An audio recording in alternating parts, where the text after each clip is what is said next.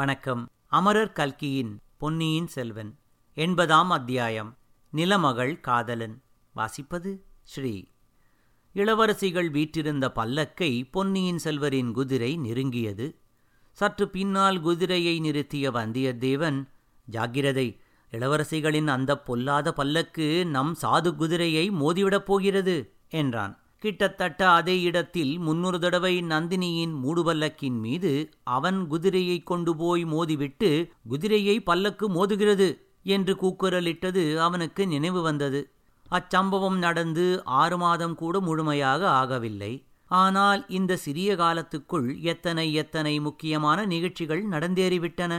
குந்தவை வந்தியத்தேவனுடைய வார்த்தைகளினால் ஏற்பட்ட பூரிப்பை அடக்கிக் கொண்டு தம்பி உங்களை பார்த்தால் ஏதோ குதூகலமான விஷயத்தைப் பற்றி பேசிக்கொண்டு வருவதாக தோன்றுகிறதே.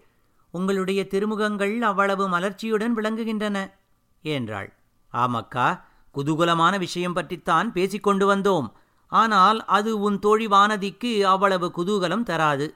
என்னுடைய திருமண நாள் நெருங்கி வந்து கொண்டிருக்கிறதல்லவா? நான் காதல் கொண்டு மணந்து கொள்ளப் போகும் மங்கையை பார்த்து மகிழ்ந்தோம். அவளுடைய ரூபலாவண்யங்களைப் பற்றி பேசிக்கொண்டு வந்தோம். என்றார் பொன்னியின் செல்வர். சற்று முன் பிரகாசமாக விளங்கிய அந்த இரு பெண்களின் முகங்களும் உடனே வாட்டமுற்றன. வானதி தலையை குனிந்து கொண்டாள். குந்தவையின் முகத்தில் கோபம் வியப்பு ஐயம் ஆத்திரம் முதலிய வெவ்வேறு பாவங்கள் தோன்றி மறைந்தன. இது என்ன வெட்கமற்ற பேச்சு? இந்த பெண்ணின் மனத்தை வருத்தப்படுத்துவதில் உனக்கு என்ன சந்தோஷம்? என்றாள். வானதி குனிந்த தலையை நிமிர்த்தி குந்தவையை பார்த்து அக்கா இது என்ன வார்த்தை? எனக்கு எதற்காக வருத்தம்? என்றாள். ஒன்றுக்கும் மறுமொழி சொல்லாமல் பொன்னியின் செல்வர் புன்னகை பூத்த முகத்துடன் நிற்பதைக் கண்ட இளையவராட்டி கொள்ளிடக்கரைக்கல்லவா போய் திரும்புகிறீர்கள்? அங்கே எந்த பெண்ணை பார்த்தீர்கள்? எந்த ஊர்? என்ன பேர்? என்ன குலம்? என்று கேட்டுக்கொண்டே போனாள். இப்போது வந்தியத்தேவன் குறுக்கிட்டு தேவி இளவரசர் மணக்கப் போகும் குலமகள் யாரையும் நாங்கள் பார்த்துவிட்டு வரவில்லை. இந்த பஞ்சநதி தீரத்தில் பொலிந்து விளங்கும் நிலமாமகளைத்தான் நெடுகிலும் பார்த்து வியந்து கொண்டு வந்தோம். சோழவள நாட்டின் இயற்கை அழகுகளைப் பற்றி பேசிக் கொண்டு வந்தோம்.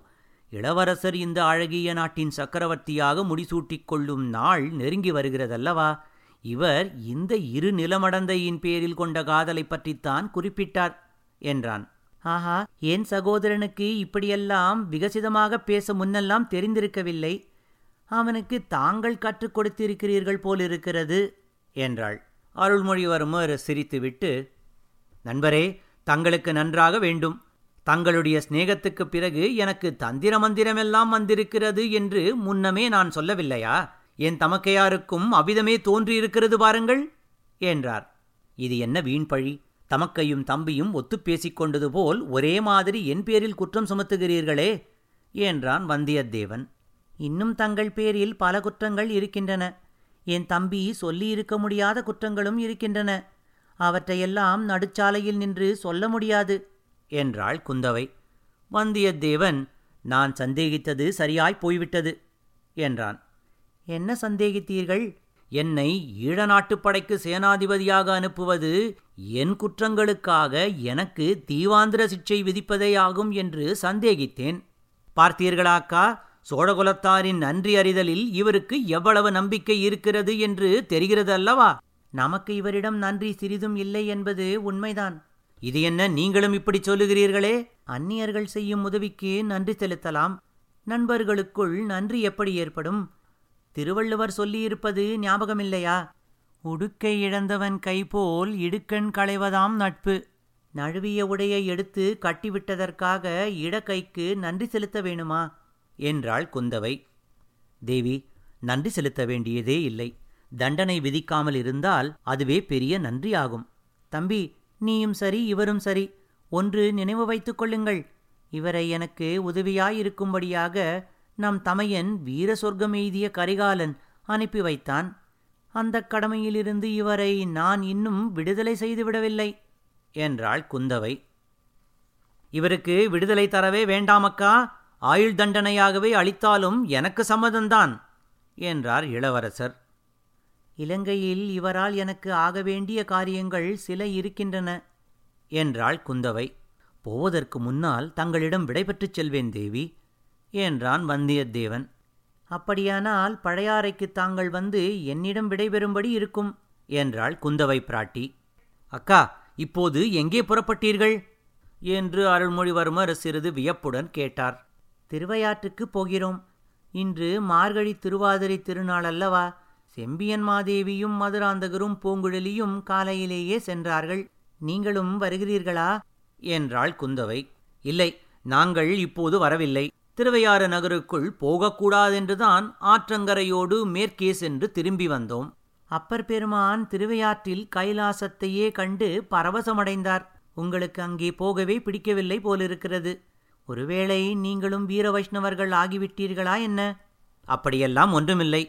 திருவையாறு சென்றால் அப்பர் பெருமானைப் போல் அங்கே போக வேண்டும் என்பது என் எண்ணம். அவர் எப்படிச் சென்றார்? அவருடைய பாடலிலேயே சொல்லியிருக்கிறாரே யாதும் சுவடுபடாமல் சென்றார்.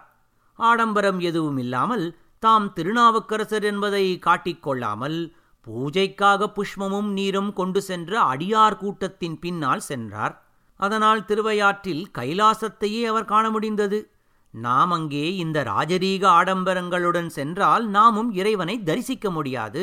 ஜனங்களும் சுவாமி தரிசனத்தை மறந்துவிட்டு நம்மை சுற்றி சூழ்ந்து கொண்டு நிற்பார்கள். ஆமாம் ஆமாம். உன்னுடைய ஜாதக விசேஷம் அப்படி. உன்னை கண்டதும் மக்கள் சூழ்ந்து கொண்டு மன்னர் மன்னருக்கு ஜே பொன்னியின் செல்வருக்கு ஜே என்று கோஷமிடத் தொடங்குவார்கள். ஆனால் எங்களுக்கு அவ்வளவு அபாயமில்லை. மேலும் நாங்கள் ஜனக்கூட்டத்துக்கு மத்தியில் போகவும் மாட்டோம். திருவாதிரை திருநாளுக்காக சுவாமி எழுந்தருளல் நடக்கும்போது திருவையாற்றிலுள்ள நம் அரண்மனை மேல் மாடத்திலிருந்தே ஐயாருடைய இறைவனை தரிசித்துக் கொள்வோம். அக்கா ஒரு பழம்பாடல் நினைவிருக்கிறதா? அண்ட சராச்சரங்களையும் அகில புவனங்களையும் ஆகாச வெளியிலுள்ள எல்லா நட்சத்திரங்களையும் படைத்தவர் இறைவன். அவரை ஆதிரையான் என்றும் திருவாதிரை நட்சத்திரத்துக்கு மட்டும் உரியவன் என்றும் மக்கள் கருதுவது என்ன பேதமை? இப்படிப்பட்ட கருத்துள்ள அந்த பாடல் தங்களுக்கு நினைவு இருக்கிறதா? நினைவு இருக்கிறது தம்பி நினைவிருக்கிறது தம்பி. ஆனால் எல்லா நட்சத்திரங்களுக்கும் உரியவன் திருவாதிரைக்கும் உரியவன் தானே? சரி நீங்கள் போய் வாருங்கள். எப்போது தஞ்சைக்கு திரும்பி வருவீர்கள்? தஞ்சைக்கு இப்போது நாங்கள் திரும்பப் போவதில்லை. திருவையாற்றிலிருந்து பழையாறை போகிறோம். என்ன என்ன? என்னுடைய மகுடாபிஷேகத்துக்கு இல்லாமலா போகிறீர்கள்? என்றார் இளவரசர். ஆம் ஆம். உன்னுடைய மகுடாபிஷேக வைபவத்தில் எனக்கும் வானதிக்கும் என்ன வேலை? அக்கா தாங்கள் இல்லாமல் என்னுடைய பட்டாபிஷேகம் நடைபெறாது. எல்லாம் நடைபெறும். ஏன் நடைபெறாது? பட்டாபிஷேகத்துக்கு நாள் வைத்துக் கொடுத்தவர் யார்? ராமருடைய பட்டாபிஷேகத்துக்கு நாள் பார்த்துச் சொன்னவரின் சந்ததியில் வந்தவர் அல்லவே எனக்கு நாள் நட்சத்திரம் சோதிடம் ஆருடம் எதிலும் நம்பிக்கையில்லை. அக்கா நம் கடமையைச் செய்யும் எல்லா நாளும் நல்ல நாள்தான். சோம்பியிருக்கும் நாட்களே கெட்ட நாட்கள் என்றார் பொன்னியின் செல்வர். உன்னுடைய வாழ்நாட்கள் எல்லாம் அத்தகைய நல்ல நாட்களாகவே இருக்கட்டும் தம்பி. நாங்கள் சென்று ஐயாரப்பரிடமும் அறம் வளர்த்த நாயகியிடமும் உனக்காக பிரார்த்தனை செய்கிறோம் என்றாள் குந்தவை. எனக்காக என்ன பிரார்த்தனை செய்யப் போகிறீர்கள்? நிலமகள் மேல் நீ கொண்டிருக்கும் காதல் பூர்த்தியாகட்டும். உன் மகுடாபிஷேகம் விக்னமின்றி நடைபெறட்டும் என்று ஐயாருடைய இறைவரிடம் பிரார்த்திக்கிறோம். உன் உள்ளம் சோழர் தொல்குடிக்கு உரிய அறவழியிலிருந்து விலகாமல் இருக்கட்டும் என்று அறம் வளர்த்த நாயகியின் சந்நிதியில் பிரார்த்தித்துக் கொள்கிறோம். அப்படியானால் நீங்கள் எனது பட்டாபிஷேகத்துக்கு நிச்சயமாக இருக்கப் போவதில்லையா? பழையாறையிலிருந்து அகக்கண்ணால் கண்டு மகிழ்கிறோம். அக்கா தாங்கள் இந்த கொடும்பாளூர் கோமகளின் பிடிவாதத்துக்கு சப்பை கட்டு கட்டுகிறீர்கள். இவள் என்னுடன் சோழசிங்காதனம் ஏறுவதற்கு மறுத்தால் உலகமே அஸ்தமித்துவிடும் என்று எண்ணுகிறாள். இவளுடைய வீண் பிடிவாதம் விபரீதத்தில் முடியப் போகிறது. இவளுக்கு பதிலாக சோழரின் சிங்காதனத்தில் வேறொரு பெண் அமர்ந்துவிடப் போகிறாள். அப்புறம் என் பேரில் குற்றம் சொல்லி பயனொன்றுமில்லை என்றார் இளவரசர் பொன்னியின் செல்வர். நான் இவர் மீது என்றும் குற்றம் சொன்னதில்லை. இனிமேலும் குற்றம் சொல்லப் போவதில்லை அக்கா என்றாள் கொடும்பாளூர் இளவரசி. நீ சொன்னாலும் பயனில்லை வானதி. மண்ணாசை கொண்டவர்களின் காதில் வேறு எதுவும் ஏறாது என்றாள் இளையபிராட்டி குந்தவை. இந்த மண்ணாசையை என் மனத்தில் உண்டாக்கியவர் தாங்கள்தான் என்பதை மறந்துவிட வேண்டாம். பெண்ணாய் பிறந்த தாங்களே இந்த அழகிய சோழ நாட்டை விட்டுப்போக மனம் வரவில்லை என்றும் அதற்காகவே கல்யாணம் செய்து கொள்ளப் போவதில்லை என்றும் பலமுறை என்னிடம் சொன்னதில்லையா? என்றார் அருள்மொழி. அப்போதெல்லாம் என் வார்த்தைகள் உன் காதில் ஏறவே இல்லை. உலகத்தில் இன்னும் எத்தனையோ அழகிய நாடுகள் இருக்கின்றன என்று சொல்லி வந்தாய். இந்த வானர்குலத்து வீரரின் போதனைதான் உன்னை இப்படி நிலமடந்தையின் காதலனாகிவிட்டது என்றாள் குந்தவை பிராட்டி. தெய்வமே அந்த பழியும் என் பேரிலேதானா வந்து விழ வேண்டும் என்றான் வந்தியத்தேவன். எவ்வளவோ பெரிய பயங்கரமான பழியை சுமந்தீர்களே இந்த சிறிய பழிகளுக்கா பயந்துவிடப் போகிறீர்கள்? தம்பி வெகு நேரம் பேசிக் கொண்டிருந்து விட்டோம். சுவாமி எழுந்தருளும் நேரம் நெருங்கிவிட்டது. போகிறோம் என்று கூறி குந்தவை தேவி சிவிகையாளருக்கு சமிக்ஞை செய்தாள். பல்லக்கு மேலே சென்றது. சிறிது நேரம் அங்கேயே நின்று பார்த்து கொண்டிருந்துவிட்டு பொன்னியின் செல்வரும் தஞ்சையை நோக்கி குதிரையை செலுத்தினார்.